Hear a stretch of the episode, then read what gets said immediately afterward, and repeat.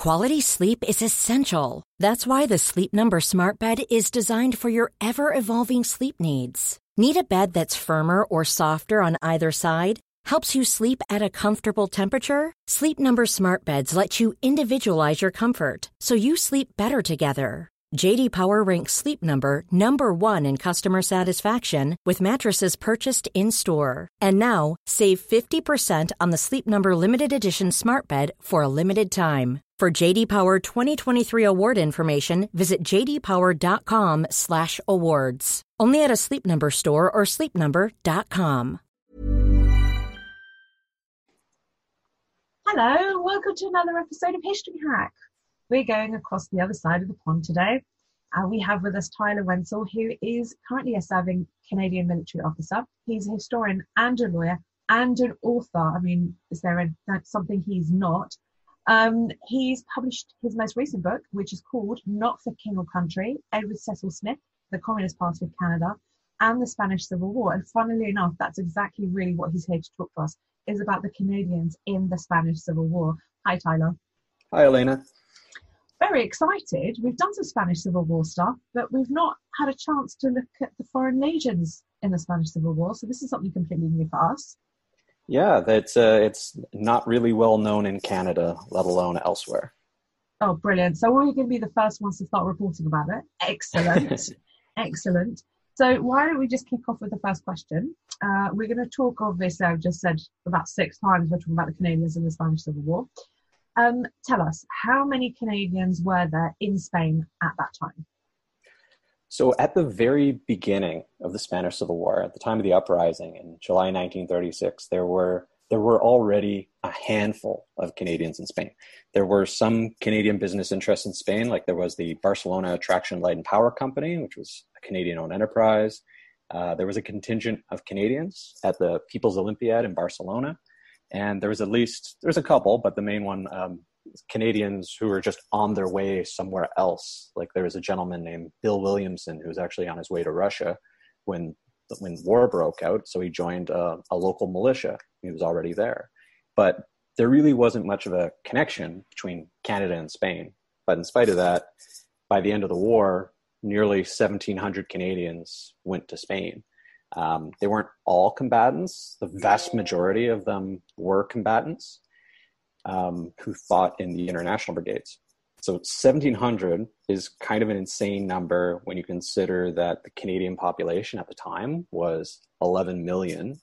Um, we didn't have much of a Spanish diaspora population or a historic relationship with Spain. There wasn't really much connection between Canada and Spain, but 1,700 people went um, out of 11 million. And that's also a pretty big number when you think that um, there were 2,800 Americans who went to Spain, and that was out of a population of 128 million. So the the proportions of Canadians who decided to go to Spain was much higher than Americans, and it's not really fair to compare Canadians and Americans to European countries just given the constraints of geography.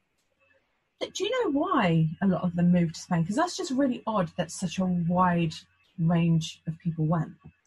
Yeah, the main, uh, it was mostly about ideology and politics. Uh, in that the nationalist uprising against the elected Republican government, you could look at that conflict, and almost all these, like all but single digit Canadians fought on the Republican side. Uh, they were drawn to it for a number of reasons, but mostly because you could look at this conflict and see what you needed to see with regards to the change that you needed to see in the world, right? This was a conflict where the Republic was fighting fascism, a nationalist uprising. So you could look at that as being a communist hardliner and say this is a, an anti fascist endeavor. You could look at it as being a liberal or a social democrat and say this is a pro democracy endeavor. So you had this whole swath of people from the center to the left that that could find uh, an ideological reason to go and participate in the conflict. So, what percentage of them were born outside of Canada, and how does that complicate things? Yeah, well, Canada is an immigrant country. It really has always been, and but the numbers uh, are, are higher than you would expect, even in spite of that. So, with the best information we have, about 78% of the Canadian volunteers who went to Spain, they were born outside of Canada. And most of them were relatively recent immigrants, um, arriving sometime between 1925 and 1930. Uh, the biggest groups were Ukrainians, Hungarians, and, and Finns. So the majority of them were, were new Canadians, relatively recent arrivals, and this complicated things in a number of ways. Uh, one was repatriation when it came time for them to come home because they needed to prove uh, nationality. There was no such thing as Canadian citizenship at the time. Uh, we were still all British subjects. But also, what happened to a Canadian when they got to Spain? So, if you were a Polish Canadian, you're just as likely to end up in a Polish unit. Um, but most of them did go to the predominantly English speaking 15th Brigade. Okay, so let's bring in the Communist Party of Canada. What role did they play in the Spanish Civil War? The Communist Party of Canada was absolutely instrumental in getting those numbers of uh, Canadians to Spain.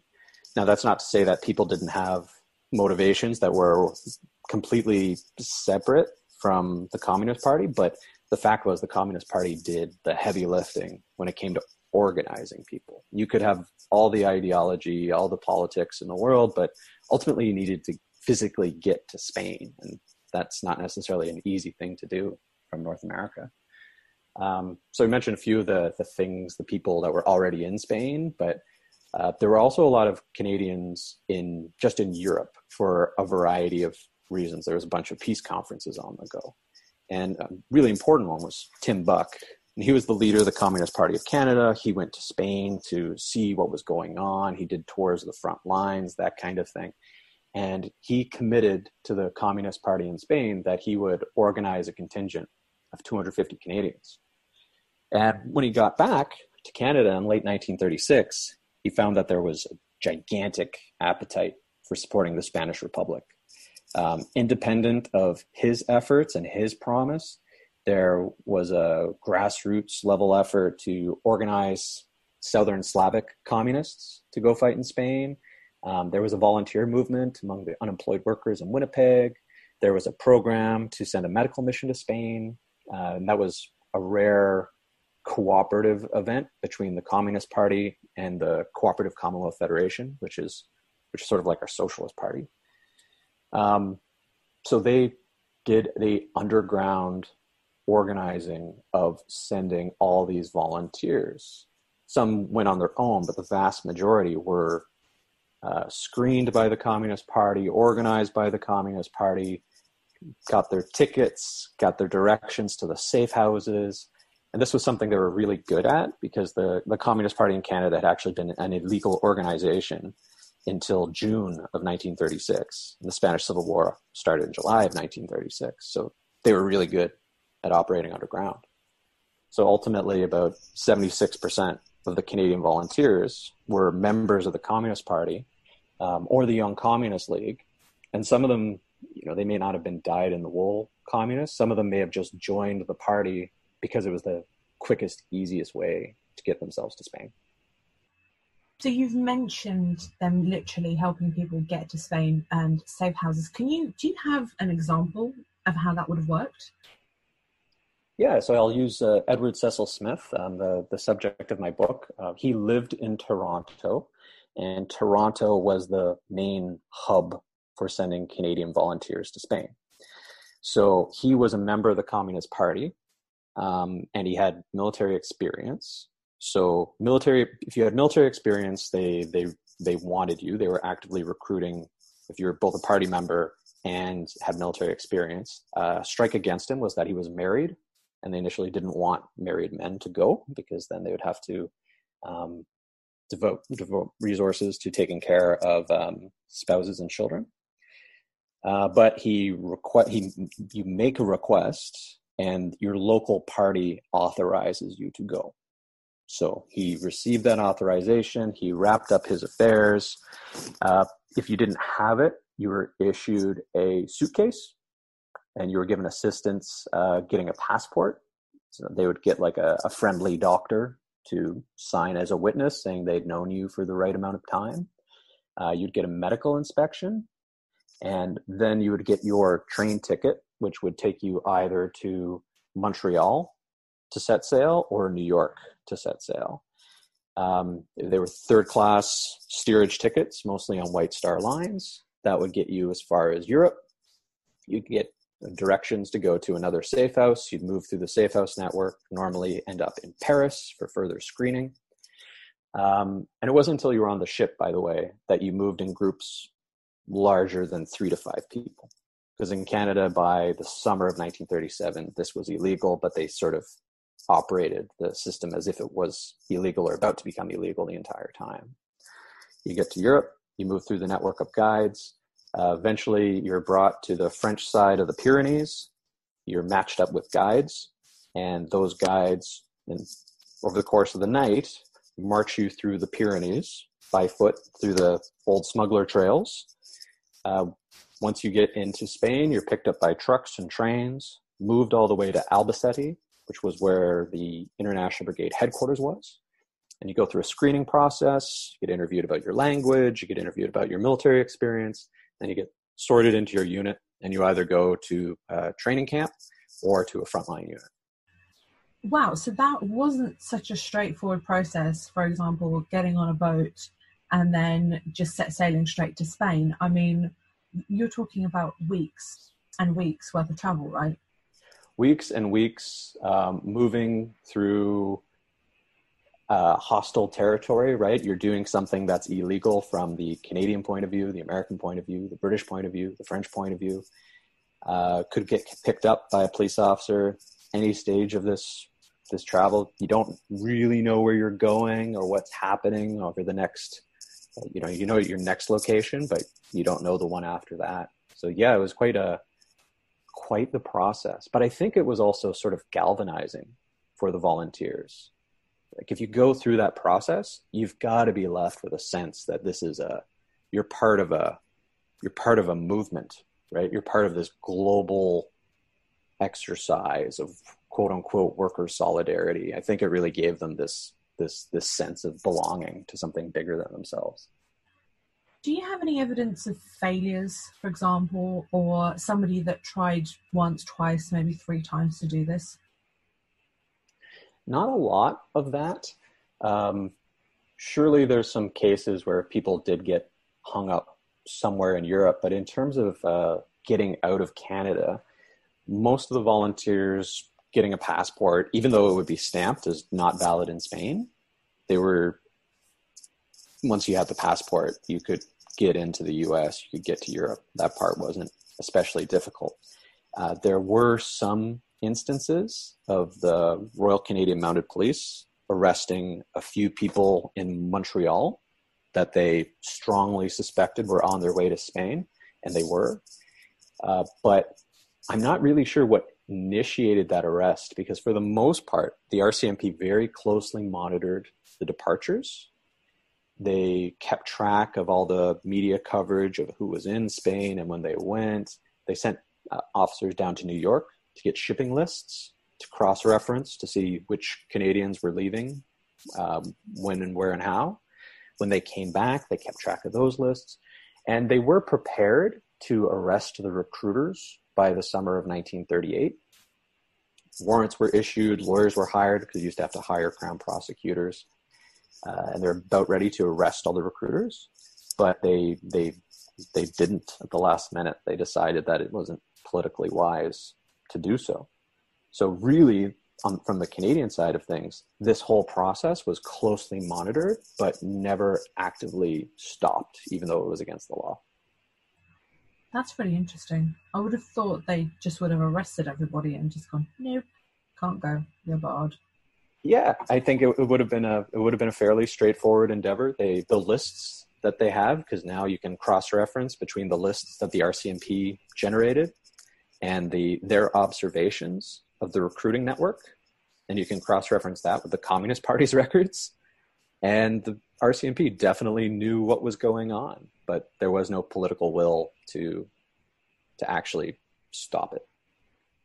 So it starts to get more complicated now because we're bringing in linguistics. Why is this? The linguistics are really important when you look at the Canadian organization because we had such a high proportion of immigrants, recent immigrants, um, most of whom spoke Northern and Eastern European languages. So by the time you got to Spain and you got sorted by your language, the Canadian product put into the process doesn't naturally create a Canadian unit that spits out on the other side. There's this diffusion that happens. That Polish Canadian might go to the Polish unit, that German Canadian might go to the German unit. Uh, so the Canadian unit, as we talk about it in Canada, um, was never really a Canadian unit because of that diffusion. We had a North American unit uh, two briefly, which had North America had American names, and one that had a Canadian name. But we never really had a Canadian unit, and mostly had to do with that language piece. So let's talk about the Canadian Battalion itself. Uh, tell us a little bit more about it, and was it made up of Canadians? I think you're gonna you're gonna say no. I'm predicting you're gonna say no. Yeah, that's right. Um, so there was there was a Canadian battalion in Spain. It was called the Mackenzie Papineau Battalion.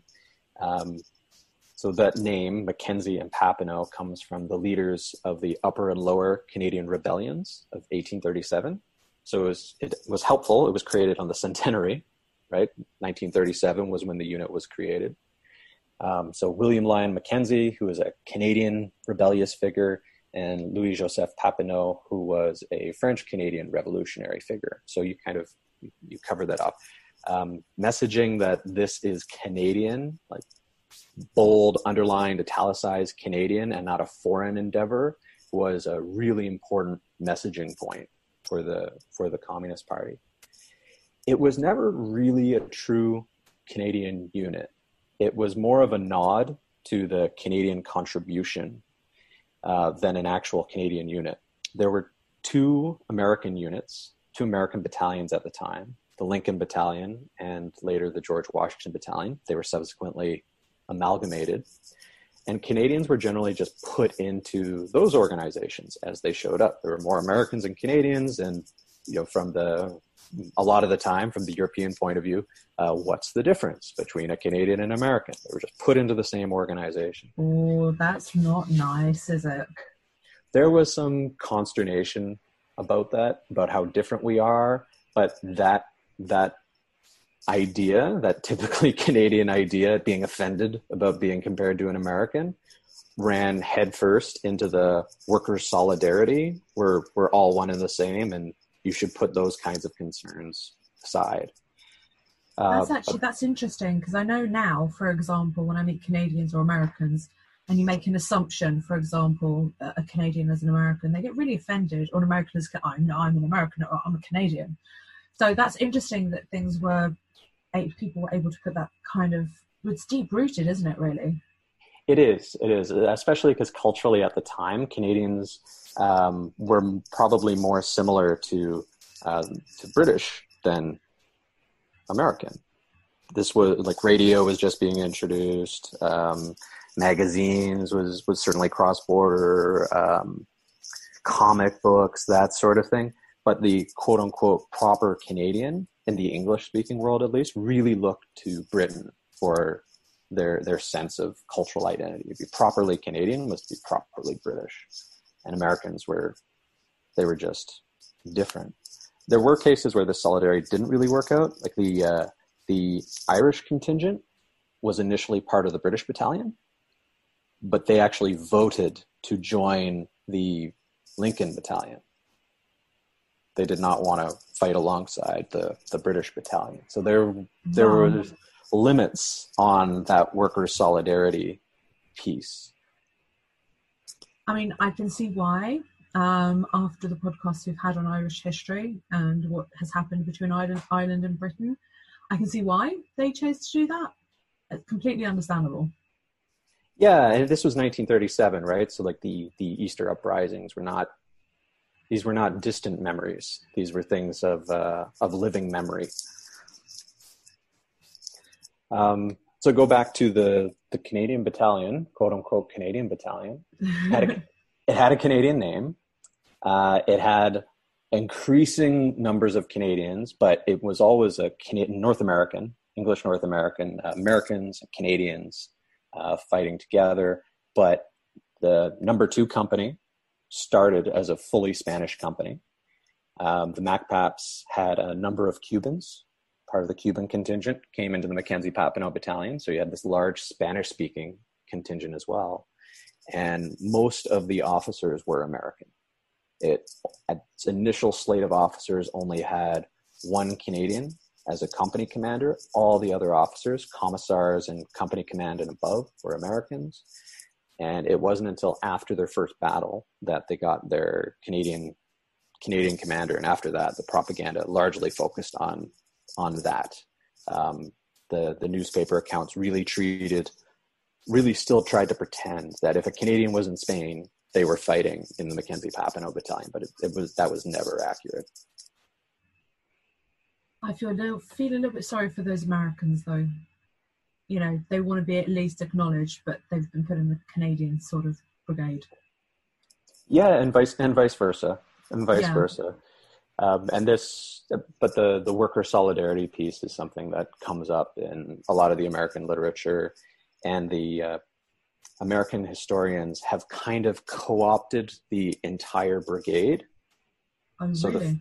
the, the 15th Brigade had it, it changed over time, but for most of its history, it was an American battalion, quote unquote American battalion, the Lincolns, a Canadian battalion, the Mackenzie Papineau battalion, a Spanish battalion, and the British battalion was always just kind of called the British battalion. It didn't get a didn't get a fancy name.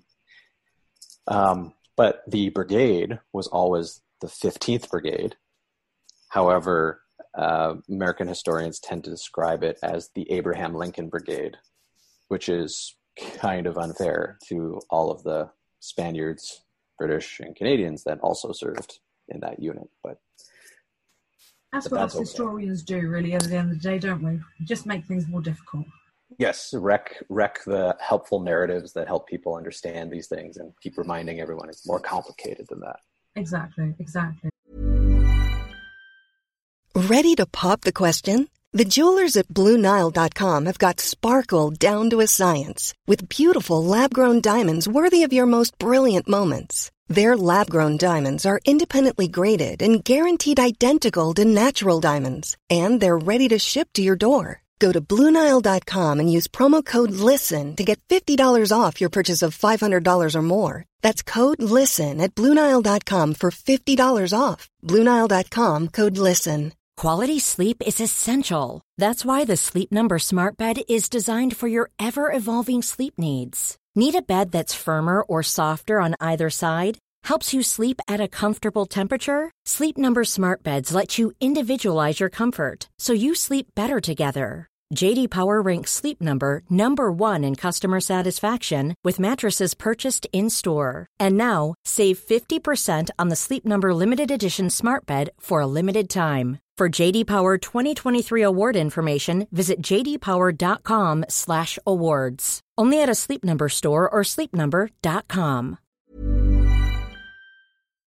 So, tell us, how far did Canadians advance within the International Brigade? Not very far. Not very far at all. Um, Edward Cecil Smith, who commanded the Mackenzie Papineau Battalion for most of its existence, he was promoted to the rank of major.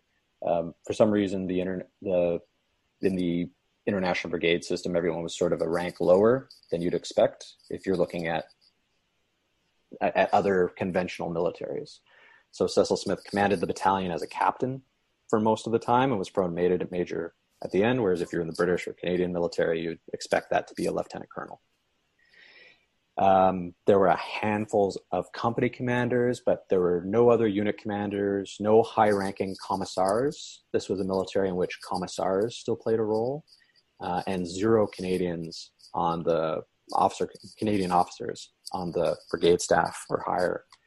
So the Canadians generally believe that this was because there was a correlation between uh, do, getting promoted in the international brigades and a being a member of a communist party and b being a member of a highly influential communist party so Canada was not that. So the Canadian leaders tended to be marginalized at the expense of the American leaders. Um, and resources given to Canadians was always less than what was given to the Americans. For instance, the uh, Canadian um, news service that existed within the international brigades didn't have access to the transatlantic cable, whereas the Americans did. So they could send home news dispatches, whereas the Canadians were still mostly mailing things home. So I think there's some truth to that assessment. Uh, there, but it has to be balanced with the fact that the Americans and the British and other European contributions, they sent relatively high ranking Communist Party members. They sent people who had more germane military experience to taking on leadership roles. Whereas the Canadian contingent, generally, they had limited military experience.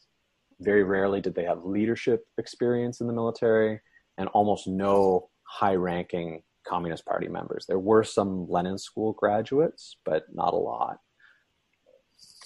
Do you know why that is? Why did they not send, in layman's terms, better troops? I think that the Communist Party of Canada underestimated the degree of support that they were going to get for this endeavor. Uh, it didn't seem to be I, I don't want to say they didn't resource it appropriately at the beginning, but Tim Buck thought he was going to be able to raise 250 Canadians to go to Spain. And now they've got 1,700 Canadians that went to Spain. There wasn't much of a plan. Uh, there was no detailed plan about we'll send these people, we'll get these kinds of jobs. Uh, they had very little contact, very little influence on what was going on in Spain. So they sort of got who they got. They got mostly rank and file. And within that, they really tried to message, they tried to minimize the role played by new Canadians, by recently immigrated Canadians, and try and play up the role um, of quote unquote old stock Canadians, people with good British names, uh, people with good French names. And those were the people that they kept trying to push into the limelight so there there was no there was no plan. There was no expectation that they were going to get these kinds of numbers. I think other political parties had a sense that this was a place. Sending their leadership to spain or at least some of their leadership to spain was a good place for them to cut their teeth and prove themselves and to produce heroes that they could use in propaganda on the other side. The canadian approach was much more ad hoc and it kind of got away from them i think I think the other side had the better plan. Make yourself some heroes because that's, I think that's quite logical, don't you? Absolutely. So uh, Edward Cecil Smith, the subject of of my book, for instance, he he went to he was um, sort of a middle rank Communist Party member, and he was middle rank not because he wasn't uh, proficient. He was middle rank because he kept getting in trouble and arguing with people and arguing about communist doctrine and no, this is wrong. No, we shouldn't do it that way. So he was always kind of kept there. He was sent over to Spain and he did not want to be an officer. He had no interest in that. And the Communist Party of Canada didn't even know he had become an officer or that he was the commander of the battalion until it was released in the New York Times. So they weren't making plans on who they wanted to push. They just sort of like I said, they just sort of got who they got. They didn't identify leaders and say, go and you'll do well, with some exceptions. They, mostly unfolded around them and they struggled to play catch up and to figure out even what was going on. I know we're just jumping to the end here um, because they eventually get demobilized to the international brigades. And the Canadians are the last ones to leave Spain. First of all, why I've just completely messed up this question. I'm not actually reading, I'm making things off my head. Sorry, I'm going to get Alex to cut this. if you just leave a few moments of silence, then she'll know where to cut it. so we're leaving this obviously to the end. So the international brigades are demobilised. The Canadians are the last to leave Spain. Why? So the Canadians were the last national contingent to leave Spain. There was a ton of, uh, of small groups of, of different countries, but for the most part, the bulk of the Americans had gone home, the bulk of the British had gone home, etc. And that was mostly because these countries paid money; they made contributions to to bring these these people home, and that's not because they they supported the individual's decision to go to Spain. It's because getting the foreign volunteers out of Spain was considered to be part of the peace process. This was the this was supported by the negotiations between the Republic and the Nationalists, and a League of uh, Nations commission was sent to Spain to, to sort all the foreign volunteers. The Canadians didn't feel that way. The Canadian contingent didn't receive a, a penny from the, the federal government. They saw they saw no need to do so uh, because these volunteers had left counter to Canadian law, and they didn't want them to come home. So they just let them languish. And eventually, it was the Canadian League for Peace and Democracy and the Friends of the Mackenzie Papineau Battalion, which was just a sort of a support organization, both of which were largely dominated by the Communist Party, that they raised the money privately and worked with the Republican government to get the rest of it, and then worked with the, the railroads and the French government and the British government to go to Spain and shepherd these Canadians home. And the largest contingent had to, they were on the last train out of Barcelona as the city was being attacked by nationalist forces. And the other contingent had to march to the border, march to the French border amidst all of the um, all the Spanish refugees, and eventually got home. And some were in prisoner of war camps for, for quite a long time afterwards. But it was mostly because the Canadian government saw no need to participate in the repatriation process, whereas most other countries did. That's not very nice, is it? I, I have no idea how to phrase that differently, but that's just you're abandoning your own citizens, really. Yes, uh, that, no, there was there is obviously a lot of debate there because the RCMP, the Royal Canadian Mounted Police, were against allowing the external affairs didn't want to help in bringing these Canadians home. The Royal Canadian Mounted Police wanted to go one step further and said, you should not let any of these people get back into the country. If if they show up on our shores, you should turn them back because they are dangerous and they left counter to Canadian law. And immigration came back with the position of, listen, RCMP, what you're proposing is a, is a conviction without a trial um, we do need to bring them back. And if we're going to charge them and try them, then that's a separate matter. But we need to let Canadians come home.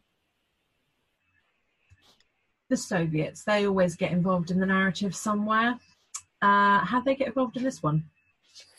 They were involved almost from the very beginning, and there's there's three main ways that they got involved in Spain.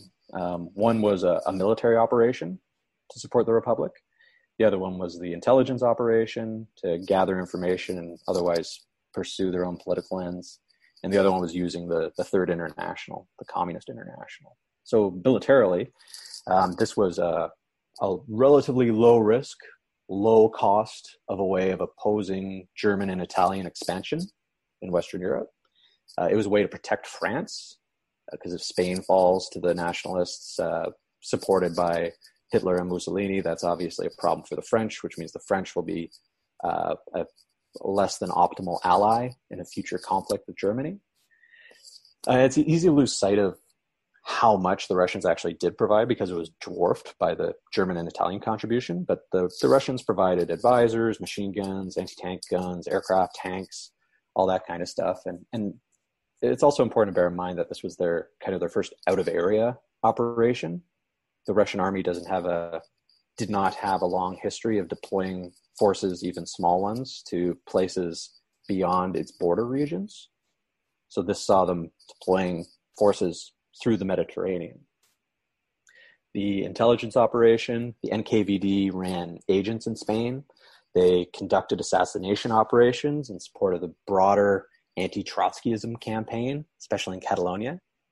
Uh, they recruited Raymond Mercader, who was a Spanish communist who eventually was the agent who assassinated Leon Trotsky in Mexico. He was traveling on a Canadian passport. that came from a Canadian volunteer in Spain. They took that passport, repurposed it. It's one of the passports used to travel. And other Russian intelligence agents used uh, Canadian passports. Uh, Ignacy Witczak was a Polish Canadian volunteer, and his passport uh, was repurposed to get a Russian intelligence agent into uh, California uh, prior to the Second World War.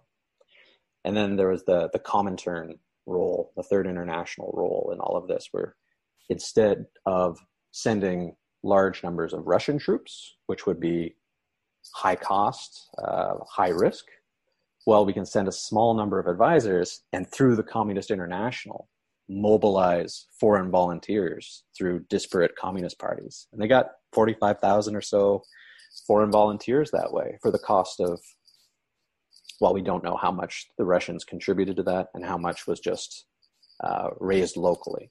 Moscow gold was probably exaggerated from what the RCMP reported, but there was surely some of it. They provided the organizational impetus, probably not a lot of financial contribution. So there have to be some sort of Canadian celebrities that take part in this. Are there any? The the first Canadian celebrity, uh, we don't have a George Orwell or an Ernest Hemingway or anyone like that. Mostly because of that rank and file issue. They weren't sending a lot of uh, uh, there weren't a lot of journalists who signed up. There weren't a lot of famous writers or anything. We didn't have that. The first Canadian celebrity volunteer in the Spanish Civil War was uh, was not Canadian at all. Um, the first international brigade that was raised and fought in the outskirts of Madrid in November 1936. Uh, he went by the name Ebel Kleber, and Kleber was he claimed to be a Austrian-born naturalized Canadian, but the reality was he didn't actually have any connection to Canada. He was a Soviet intelligence officer, not a military officer, intelligence officer. Um, his real name was Moishe Stern, and he had done intelligence work both in China and the United States. But he wasn't actually Canadian, but he was widely reported as being Canadian, and he was probably a big factor in influencing all the Canadian volunteers in the early days because they saw a Canadian already in Spain, already making a difference, um, already promoting the values they held dear, and that was that meant a lot to the early volunteers. Okay, apart from Canadian celebrities, there's got to be someone who's super famous. So, who was the most famous Canadian volunteer?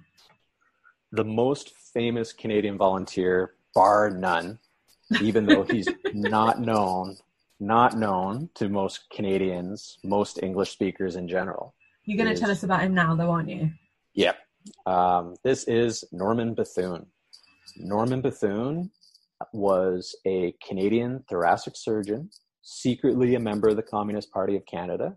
He had been to Russia and, and was awestruck by what he saw as being the quality of Soviet healthcare. And he went to Spain as a volunteer. He was not a combatant. He was a he was a medical professional, but not not uh, not the humanitarian like we help everyone kind of way. He provided a blood tran- mobile blood transfusion service for the Spanish Republican Army, and he was a celebrity in Canada. Um, there was there's a lot of there was a lot of pacifist um, anger in Canada towards the Canadian volunteers who were fighting because that wasn't viewed to be the best way of advancing the cause. But every, almost everyone could get on board with uh, Norman Bethune running a mobile blood bank in Spain. Uh, but he's not really super famous for that. That's that he was a celebrity at the time. But the reason he became extraordinarily famous is because after that he went to China and he was a field surgeon with Mao Zedong's Eighth Route Army. So Norman Bethune famously met Mao. Um, he was a surgeon. He was close to the front lines. He um, he lived with a lot of the hardship and danger of uh, of the the Chinese soldiers he was working with. Uh, and as with a lot of things, if you uh, if you want to be really famous, you need to choose when and how you die carefully and he died from sepsis from cutting himself while performing surgery. He cut himself and he finished the surgery and he did other work and eventually it made him sick and he died. So Mao wrote about him in his collected works, and he's the only foreigner referred to in that document. So generations, generations of Chinese people are familiar with Norman Bethune. He is revered as a saint, um, virtually as a saint, um, among mostly mainland Mandarin speaking Chinese people. I have, I've done some speaking and some of my research has to do with Norman Bethune. And uh, you speak at a, a Canadian conference or an English speaking conference, and he's an interesting little story.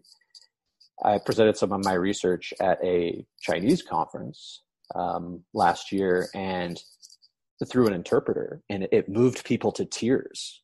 I've never had that effect on an audience, just telling the, wow. the connection between my research and Norman Bethune. It's unbelievable how revered and well known the man is, but virtually unknown among English speaking Canadians. Well, Norman Bethune, you have been spoken about on our podcast. So hopefully that will give him a little bit of recognition. I mean, to be fair, he did something incredible. I mean, he was helping people at the end of the day. Absolutely, and he was he was a skilled surgeon. There's a he developed new kinds of tools uh, for for surgery. He um, developed some new methods of conducting blood transfusion in the field, uh, and he did some good humanitarian work at home in Canada. He was the the reason he came across in my research was because uh, Edward Cecil Smith's wife contracted tuberculosis from poor housing, and Bethune was one of the few skilled surgeons in Canada that because we didn't have socialized healthcare back then. Uh, he was one of the few surgeons in Canada that would operate on poor people. And he removed um, Lillian, Edward Cecil Smith's wife, he removed one of her lungs. That's the only reason she survived. Tyler, listen, thank you so much for joining us and talking about the Canadian battalions, uh, the Canadians in the Spanish Civil War, the not so Canadians, the Americans as well, they get a mention in there um, and all of these amazing things. We need to get you back on so you can tell us a bit more about this in the future. So thank you. That would be great. Thank you so much. It was a pleasure.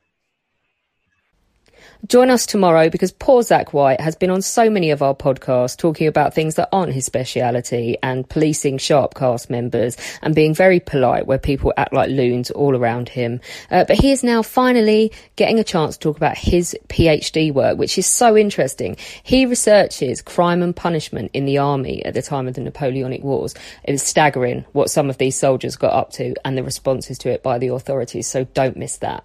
Don't forget, you can become a patron of History Hack for as little as a dollar a month. Just go to www.historyhack.podbean.com. It will help us keep going in the aftermath of the coronavirus, and we would really appreciate it, as we would love to do so.